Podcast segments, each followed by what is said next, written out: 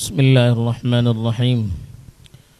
الحمد لله رب العالمين والعاقبة للمتقين. صلاة الله وسلامه على سيد الأنبياء والمرسلين. خاتم النبيين محمد وعلى آله وصحبه أجمعين أما بعد. نہ سمجھو گے تو مٹ جاؤ گے، اے ہندوستان والو. نہ سمجھو گے تو مٹ جاؤ گے اے ہندوستان والو، تمہاری داستان تک بھی نہ ہوگی داستانوں میں۔ اسٹیج پر تشریف فرما، تنظیم کے اور شہر کے ذمہ داران۔ اور یہاں پر موجود میرے دینی اور ایمانی بھائیوں، بزرگوں اور دوستوں۔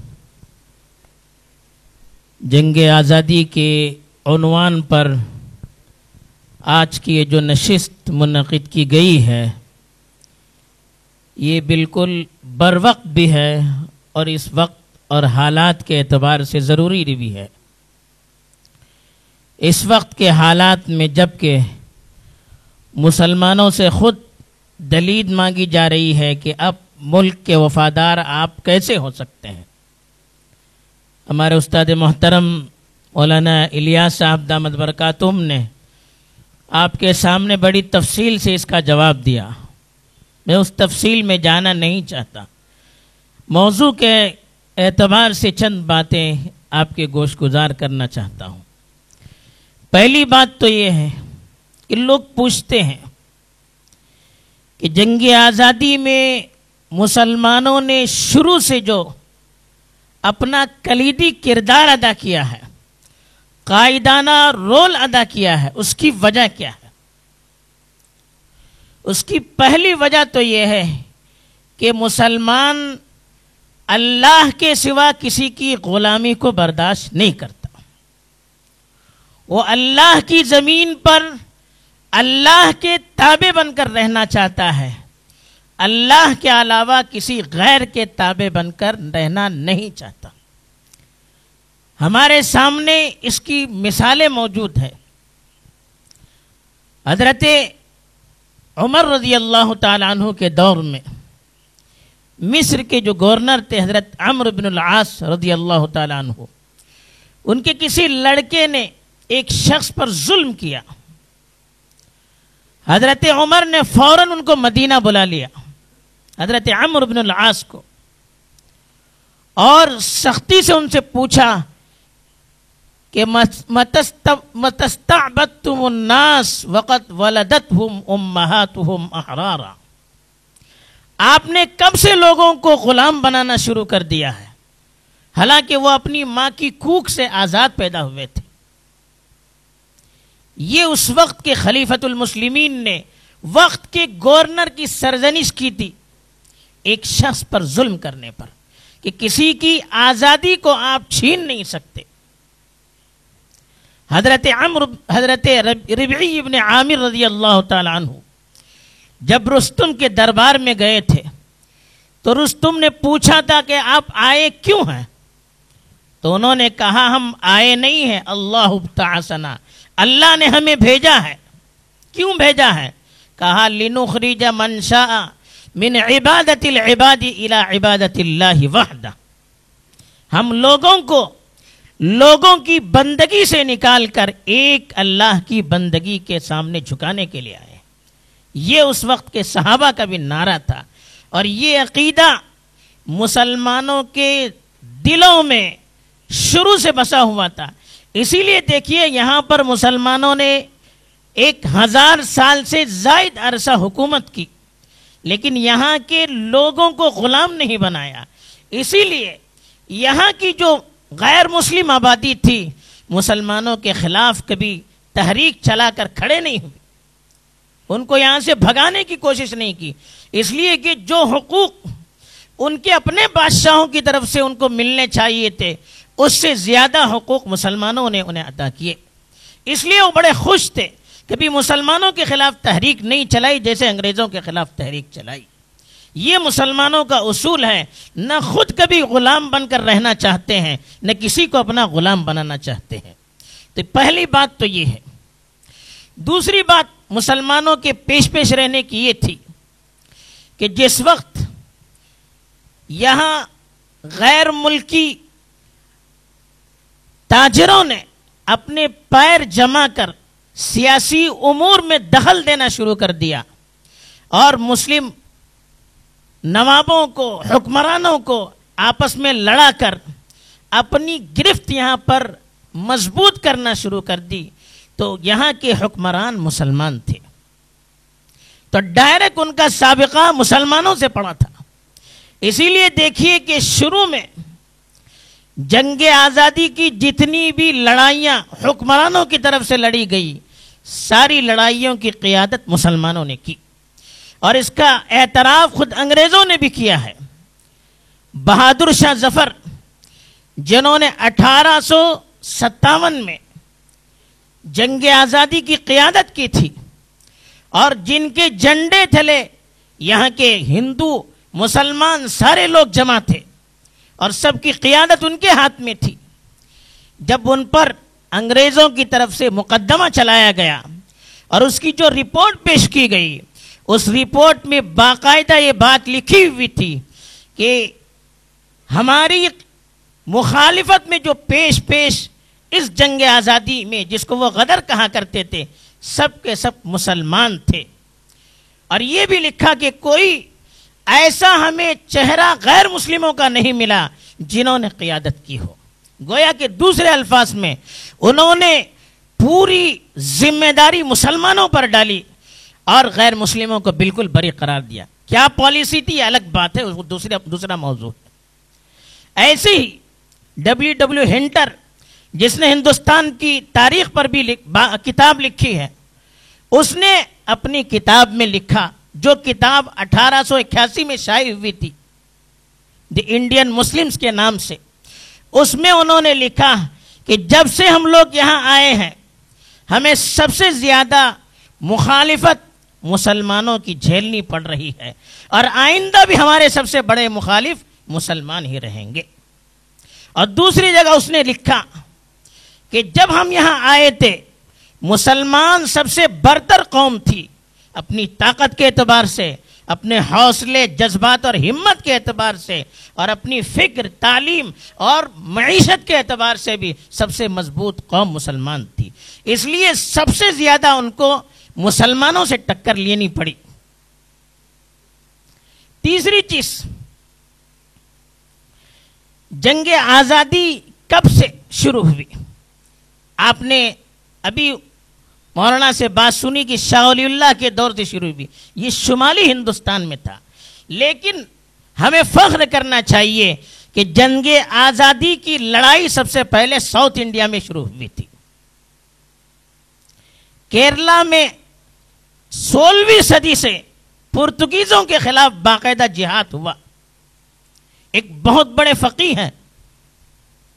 زین الدین الملیباری کے نام سے جو فقہ شافی کے بہت بڑے فقی مانے جاتے ہیں اور ان کی کتاب فتح المعین، آج بھی ہندوستان اور عرب ممالک میں فقہ شافی پر سب سے مستند مانی جاتی ہے اور درس میں پڑھائی بھی جاتی ہے۔ ان کی کتاب ہے تحفت المجاہدین فی بعض احوال البرتغالیین۔ یہ انہوں نے اپنے زمانے میں لکھا تھا، آج سے تقریباً چار سو سال پہلے انہوں نے ایک کتاب لکھی تھی۔ اس میں انہوں نے پرتگیزوں نے کیرلا کے علاقے میں مسلمانوں پر جو ظلم کیا تھا، اس کی پوری تاریخ بیان کی۔ اور ان کے خلاف جو جہاد ہو رہا تھا، اس کے لیے انہوں نے باقاعدہ ابھارا تھا لوگوں کو کہ یہ ملک کے دشمن ہیں۔ اور انہیں ملک سے دور کرنا یہ ہماری ذمہ داری ہے۔ تیسری بات یہ بھی یاد رکھنی چاہیے، انگریزوں کی اتنی سختی سے مخالفت کیوں کی گئی؟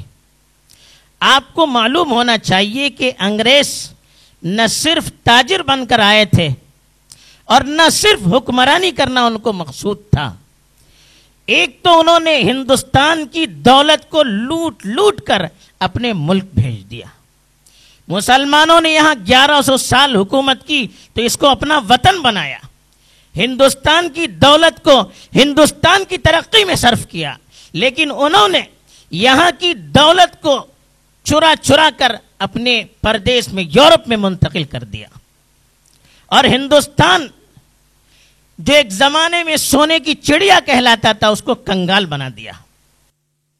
اور دوسری طرف یہاں کی اکانومی معیشت کو برباد کرنے کے لیے ایسے ایسے قانون نافذ کیے کہ یہاں کے جو مسلمان یا غیر مسلم مقامی آبادی تھی، ان کا کاروبار مشکل ہو گیا۔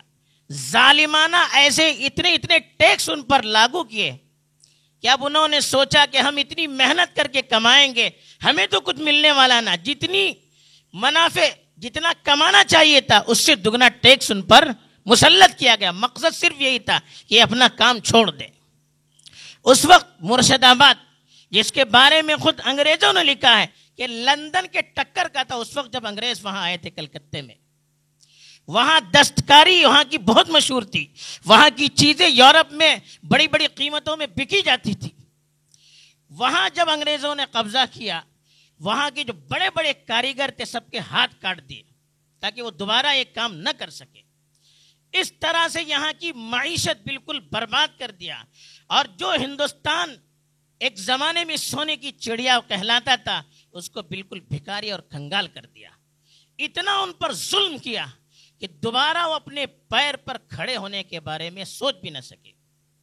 ایسے ہی تعلیمی اعتبار سے بھی انہوں نے جو نصاب یہاں پر تیار کیا ہندوستان میں لاگو کرنے کے لیے خود ڈبلیو ڈبلیو ہنٹر نے اپنی کتاب میں لکھا ہے کہ ہم نے ایسا سیلیبس ایسا نصاب، ایسا نظام تعلیم یہاں پر تیار کیا ہے کہ اگر یہاں کے ہندو اس کو پڑھیں گے، کبھی وہ مسلمانوں کے ساتھ دوستی نہیں کر سکتے۔ اور مسلمان اگر پڑھیں گے تو وہ اپنے مذہب پر خود اعتمادی سے کبھی عمل نہیں کر سکتے۔ یعنی مسلمان اپنے مذہب سے بیزار ہو جائیں گے۔ اور ہندو کبھی مسلمانوں کو اپنا دوست نہیں سمجھیں گے۔ ایسا نصاب تعلیم انہوں نے تیار کیا۔ اس طرح سے، معاشی اعتبار سے، تعلیمی اعتبار سے، سیاسی اعتبار سے اس ملک کو بالکل پٹیچر بنا دیا۔ اور اس سے بڑھ کر یہاں جو انگریز آئے تھے، ان کا ایک بڑا مقصد اپنی مذہب کی تبلیغ بھی تھا۔ عیسائیت کو پھیلانے کے لیے جگہ جگہ اپنی مشنریز کو انہوں نے عام کیا۔ ان کے پادری چھوٹے چھوٹے علاقوں میں جاتے تھے اور وہاں کی مقامی آبادی، چاہے وہ مسلمان ہو، غیر مسلم ہو، ان کو ان کے مذہب کے خلاف اکساتے تھے۔ اور اپنے مذہب کی حقانیت کو، سچائی کو ان کے دلوں میں بٹھانے کی کوشش کرتے تھے۔ اس طرح سے عیسائیت کی تبلیغ کا بھی انہوں نے اس کو بہت بڑا ذریعہ بنا دیا۔ آپ جانتے ہیں کہ ہندوستان میں مسلم بادشاہوں نے بھی ہمیشہ ہندوؤں کو اپنے ساتھ رکھا اور جنگ آزادی کی جو تحریکیں حکومتی پیمانے پر ہوئی ہو یا عوامی پیمانے پر ہوئی ہو، دونوں میں یہ دونوں ساتھ تھے۔ یہاں ہندو مسلم میں تفریق کا جو عمل کیا ہے، وہ انگریزوں نے کیا ہے۔ اور انہوں نے جان توڑ کوشش کی کہ یہاں کی آبادی کو تقسیم کیا جائے تاکہ ہمیں ان پر حکومت کرنے میں آسانی ہو جائے۔ یہ ایک تمہیدی بات ہے۔ تیسری چیز، ہندوستان کی آزادی کی جو مختلف تحریکات ہوئی، ہم نے کہا کہ سولہویں صدی سے یہاں پر گوا میں، کیرلا میں اور کرناٹک کے بھی بعض ساحلوں پر پرتگیزوں سے مقابلہ ہوا ہے۔ خود ہمارے یہاں کے بڑے بڑے لوگوں نے پرتگیزوں کا مقابلہ کیا۔ گواہ میں ہماری آبادی تھی، پوری آبادی، جو پورے عالم اسلام میں تجارت کا ایک مرکز سمجھی جاتی تھی۔ آپ کو معلوم ہونا چاہیے اسپین کو تباہ کرنے کے بعد اس آبادی کو نیست و نابود کر دیا۔ وہی آبادی ادھر ادھر پھر منتشر ہو گئی، جو مرکز کا تجارت تھا، بالکل توڑ دیا اس کو۔ ان کو معلوم تھا کہ ان کے اندر زندگی ہے۔ پہلے ہی ان کو مٹا دیا جائے۔ پھر اس کے بعد اپنا کام کیا جائے۔ ہندوستان کی آزادی میں حکمرانوں نے بھی حصہ لیا۔ ہے جیسے آپ نے تاریخ سنی، حضرت ٹیپو سلطان شہید کی۔ اس سے پہلے آپ کو معلوم ہے، بنگال میں سراج الدولہ نے ان سے مقابلہ کیا انگریزوں سے۔ اس کے بعد شجاع الدولہ نے بنگال میں کیا۔ یہ سب سترویں اٹھارہویں اٹھارہویں صدی میں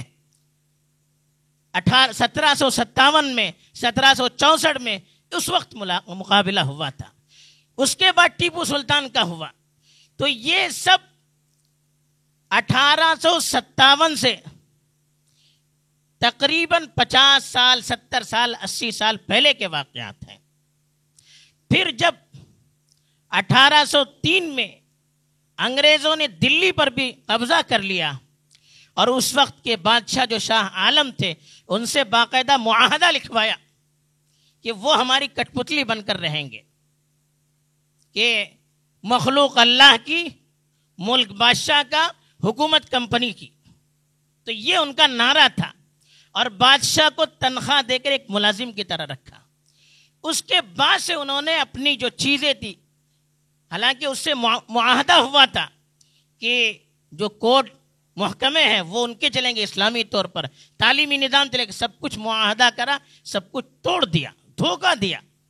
اس وقت سن اٹھارہ سو تین میں حضرت شاہ عبدالعزیز رحمۃ اللہ علیہ نے باقاعدہ فتویٰ دے دیا کہ اب وہ حالت نہیں رہی ہندوستان کی جو پہلے تھی۔ اس میں انہوں نے یہی حوالہ دیا تھا کہ یہاں کا تعلیمی نظام، سیاسی نظام، معاشی نظام پوری طرف سے چوپڑ ہو چکا ہے۔ اور اپنے مذہب پر آزادی سے عمل کرنے کے لیے اب ہندوستان ہمارے لیے سازگار نہیں رہا۔ اسی لیے انہوں نے ہندوستان کو دارالحرب قرار دیا اور اس کے نتیجے میں پھر تحریکات اٹھی۔ تو پہلے حکمرانوں کی طرف سے جو تحریکات تھی وہ اس طرح سے ہوئی اور آخر میں اٹھارہ سو ستاون میں بہادر شاہ ظفر کی جو قیادت میں انگریزوں سے لڑائی لڑی گئی تھی وہ حکمرانوں کی لڑائیاں تھیں۔ ایسے ہی دوسری طرف عوامی طرف اعتبار سے بھی بہت سی تحریکات اٹھی۔ اٹھارہ سو ستاون سے پہلے جب بنگال میں شجاع الدولہ اور سراج الدولہ کی حکومت ختم کر دی گئی، وہاں پر باقاعدہ فرائضی تحریک ابری مجرون شاہ کی تحریک ابری عوامی تحریک تھی، جس میں ہندو، مسلمان دونوں شریک تھے۔ قیادت اس وقت بھی مسلمانوں کے حالت میں، ہاتھوں میں تھی۔ وہ زمینداروں کے خلاف تھی، انگریزوں کی جو پٹھو تھے ان کے خلاف تھی اور انگریزوں کے خلاف تھی۔ اس کے لیے بھی انگریزوں نے بہت زور لگایا اور ان کو کچلنے کے لیے حت المقدور کوشش کی۔ ایسے ہی سید احمد شہید رحمۃ اللہ علیہ کی تحریک، جو تحریک شہیدین کہلاتی ہے، وہ بھی اٹھارہ سو ستاون سے پہلے کی تحریک ہے۔ اس تحریک کے بھی، اس تحریک کو بھی کچلنے کے لیے انگریزوں نے ایڈی چوٹی کا زور لگایا۔ حضرت سید احمد شہید رحمۃ اللہ علیہ اور مولانا اسماعیل شہید رحمۃ اللہ علیہ اور مولانا عبدالحی بڑانوی شہید رحمۃ اللہ علیہ، وہ سرکردہ لوگ تھے۔ ان لوگوں کی قیادت میں ہندوستان بھر کا دورہ ہوا۔ لوگوں کو دین سے بھی واقف کروایا گیا اور انگریز جس طرح سے ہندوستان کو اپنے قبضے میں لے کر برباد کر رہے تھے اور یہاں کے مسلمانوں کو غلام بنا رہے تھے، انگریزوں کو یہ بھی یاد رکھنا چاہیے کہ انگریزوں نے کبھی یہاں کے مسلمان کو اپنے برابر نہیں سمجھا، سیکنڈ درجے کے شہری بنا کر رکھا۔ یہ بھی ایک غلامی تھی۔ تو ان ساری چیزوں سے واقف کروایا، بیدار کروایا، عوام کو بیدار کروایا، ان کو قریب کرنے کی کوشش کی۔ ان کی شہادت کے بعد یہ تحریک رکی نہیں، بلکہ ان کے جو الگ الگ خلفات تھے، الگ الگ علاقوں میں پھیل گئے۔ تحریک شہیدین کہلاتی ہے۔ انگریزوں نے ان کو وہاں بھی مومنٹ کہا وہاں بھی تحریک کہا۔ حالانکہ وہابیت سے اور ان کا کوئی رشتہ لینا دینا نہیں تھا۔ یہ باقاعدہ تحریک شہیدین تھی جو الگ الگ علاقوں میں چلی۔ اس کے خلاف انگریزوں نے اتنی کوشش کی کہ پورے پورے علاقے ان کی بستیاں زمین دوست کر دی گئی اور ان پر باقاعدہ حل چلایا گیا تاکہ ان کے دلوں میں خوف ڈالا جائے۔ ان کو کالے پانی میں قید کیا گیا، پھانسی کی سزا چنائی گئی، جیلوں میں ٹھونس دیا گیا۔ لیکن ہمت ہارے نہیں مسلمان۔ ایسے ہی اس کے ساتھ جیسے مولانا نے کہا، تحریک ریشمی رومل یہ بھی مولانا محمود حسن دیوبندی کی تحریک۔ ان کی تحریک میں بھی ہندو بھی شامل تھے، غیر مسلم بھی شامل تھے۔ انہوں نے ہندوستان بھر میں بھی کوشش کی۔ ہندوستان سے باہر ترکیہ، عرب وغیرہ جا کر وہاں کے بادشاہوں سے بھی خطوط لکھوائے، وہاں کے جنرلوں سے بھی بات کی کہ آپ لوگ آئیے ہمیں ساتھ دیجیے ہندوستان سے انگریزوں کو بھگانے کے لیے۔ تو ہندوستان کی آزادی کے لیے عالمی پیمانے پر کوشش کی۔ وہ شیخ الحدیث تھے، حدیث کا درد دینے والے تھے، بزرگ تھے، بہت بڑے صوفی تھے۔ لیکن ساری چیزیں اپنی طرف، جب ملک کا مسئلہ آیا، سب کچھ قربان کر کے ملک کی آزادی کے لیے باقاعدہ تحریک چلائی، اپنے شاگردوں کو الگ الگ جگہ انہوں نے بھجوایا، رشیا بھجوایا، افغانستان بھجوایا، دوسری جگہ بھجوایا، تاکہ لوگوں کو کنوینس کیا جائے، وہاں کے جو حکمران تھے، ان کی ذہن سازی کی جائے اور ان کو انگریزوں کے خلاف ابھار کر ہندوستان کو آزاد کرنے کی کوشش کی جائے۔ اللہ کا کرنا ایسا ہوا بھی، وہ بھی قید میں ڈالے گئے۔ پھر اسی طرح سے جو تحریکیں اتری تھی، اس میں ایک موپلہ کی تحریک ہے جو کیرلا میں نظر آئی۔ بیسویں صدی میں جب ہندوستان میں تحریک خلافت وغیرہ یہاں پر شمالی ہندوستان میں چل رہی تھی، موپلہ کی جو تحریک ہے بڑی سخت تھی۔ انگریزوں کو بڑا خطرہ ہوا۔ اس کو کچل، کچلنے کے لیے ہزاروں لوگوں کو وہاں پر بھی شہید کر دیا گیا۔ اس طرح سے الگ الگ جگہوں پر عوامی تحریکیں بھی ابھری انگریزوں کے خلاف۔ اسی طرح سے تیسری طرف بڑے بڑے ادارے بھی بنائے گئے۔ ان کی ذہن سازی کے لیے ایک طرف تو انگریز حکمران تھے۔ ہماری نئی نسل ان کے نظام میں جا کر، ان کی تربیت میں جا کر ان کی طرح بن رہی تھی۔ انگریز چاہ رہے تھے کہ ہندوستانی کلچر بھی یہاں کا مردہ ہو جائے، اسلامی تہذیب کو بھی ختم کر دیا جائے اور اپنی پوری تہذیب کو یہاں پر عام کیا جائے۔ اس کی مخالفت میں ادارے بھی کھڑے ہوئے۔ دارالعلوم دیوبند جیسا بھی کہا گیا، اسی مقصد کے لیے تھا۔ شاملی کے میدان میں دارالعلوم دیوبند کے اس وقت کے بڑے علماء، حاجی امداد اللہ صاحب، مولانا رشید احمد گنگوئی صاحب، مولانا قاسم نانوتوی صاحب، حافظ ضامن شہید رحمۃ اللہ علیہ، ان لوگوں نے باقاعدہ انگریزوں سے لڑائی کی اور اس علاقے کو شاملی وغیرہ پر قبضہ بھی کیا تھا۔ پھر انگریزوں نے بڑی فوج سے ان کے خلاف کاروائیاں کی۔ جب انہوں نے دیکھا کہ اس طرح سے ابھی مقابلہ مشکل ہے، تو اس کے لیے انہوں نے باقاعدہ دارالعلوم دیوبند کی بنیاد رکھی تاکہ ایک طرف اسلامی علوم کی حفاظت کی جائے، اسلامی تہذیب کی حفاظت کی جائے، اور نوجوان نسل کو انگریزوں کے مقابلے کے لیے تیار کیا جائے۔ دوسری طرف علی گڑھ کی تحریک سر سید نے اسی زمانے میں جو چلائی تھی۔ اگرچہ سید سید کا مقصد جب انہوں نے دیکھا کہ انگریزوں نے غدر میں کیا حل کیا، کس طرح سے مسلمانوں کا قتل عام کیا تھا، اس کے لیے انہوں نے یہ نظام سوچا تھا کہ یہاں اگر ہمیں جینا ہے، انگریزوں کی تہذیب اختیار کرنی ہے، ان کی تعلیم اختیار کرنی ہے، ان کے برابر ہونا ہے، اور پھر ان کے یہاں ہمیں نوکری مل سکتی ہے اور مسلمان خوشحال ہو سکتے ہیں مخلص تھے۔ ان کی رائے اشتہاد غلط ہو سکتا ہے، لیکن مخلص تھے۔ پھر بھی ان کی اس تحریک کو وہ کامیابی نہیں ملی، بلکہ بعد میں وہاں سے بھی جنگ آزادی کے بڑے بڑے بڑے بڑے جو جنگ آزادی کے مجاہدین تھے، وہیں سے نکلے۔ محمد علی جوہر کہاں کے پڑے ہوئے تھے؟ شوکت علی کہاں کے پڑے ہوئے تھے؟ بڑے بڑے جو حکیم اجمل کہاں کے پڑے ہوئے تھے؟ یہ سب وہیں کے پڑے ہوئے تھے۔ لیکن ان کے اندر پھر انگریزوں کی جب انہوں نے یہاں پر حکمرانی کے دور میں جو ظلم دیکھا، ان لوگوں سے برداشت نہیں ہوا۔ انہوں نے بالکل ان کے خلاف جہاد کا بگل بجا دیا۔ ایسے ہی جامعہ ملیہ جو بنا ہے، وہ بھی انگریزوں کی مخالفت کے لیے بنا ہے۔ علی گڑھ کی مخالفت میں باقاعدہ محمد علی جوہر نے اس وقت تحریک چلائی، جب علی گڑھ کے جو چیئرمین تھے، وہ انگریز تھے۔ وہاں کے جو چانسلر تھے، انگریز تھے، وہ علی گڑھ کے ذریعے سے اپنی ذہنیت بنانا چاہتے تھے، تو اس کی مخالفت میں باقاعدہ جامعہ ملیہ قائم کیا گیا۔ اس کا بھی مقصد یہی تھا کہ مسلمان خود کفیل ہوں اور انگریزوں کے مقابلے کے لیے تیار ہو جائیں۔ اس طرح کے بہت سارے ادارے قائم کی گئے تعلیمی، تاکہ ہماری تہذیب بھی محفوظ رہے، ہماری قوم تعلیم سے بھی بہرور ہو جائیں اور ساتھ ہی ساتھ ان کے اندر آزادی کی روح بھی پنپتی رہے، مقابلے کی اسپرٹ بھی ان کے اندر پیدا ہو جائے، اس کے لیے انہوں نے پورا اس کا، اس کے لیے کوششیں کی۔ اسی طرح سے ہندوستان کی آزادی میں، جیسے ابھی ہمارے شاعر صاحب نے کہا، اردو شاعری کا بہت بڑا رول ہے۔ شاعری کسی قوم کے لیے روح پھونکنے کے لیے سب سے بڑی چیز ہو سکتی ہے۔ آپ کو معلوم ہونا چاہیے، میر تقی میر بہت بڑے شاعر تھے۔ ان کی شاعری دردنگیز شاعری ہے۔ ان سے کسی نے پوچھا کہ آپ کی شاعری میں اتنا درد کہاں سے آیا؟ انہوں نے کہا کہ دلی کی جامعہ مسجد کی سیڑھیوں سے میں نے بہتا ہوا خون دیکھا ہے مسلمانوں کا۔ پھر میرے اندر سکون کہاں سے آ سکتا ہے؟ درد نہیں ہوگا، غم نہیں ہوگا تو اور کیا ہو سکتا ہے؟ مرزا غالب کے بارے میں لکھا ہے کہ جنگ آزادی اٹھارہ سو ستاون کے بعد تقریباً بارہ سال زندہ رہے اور گیارہ یا بارہ غزلیں کہی انہوں نے۔ ان سے پوچھا گیا، وجہ کیا ہے؟ انہوں نے کہا کہ دل بجھ چکا ہے، اب کچھ کہنے کی ہمت نہیں رہی۔ ان کے خطوط جو غالب کے ملتے ہیں، اس میں انہوں نے جو اس وقت کے حالات لکھے ہیں، معلوم ہوتا ہے کہ کتنی گہرائی سے انہوں نے مطالعہ کیا تھا۔ حالانکہ وہ جنگ آزادی کے اس عمل میں عمل شریک نہیں تھے۔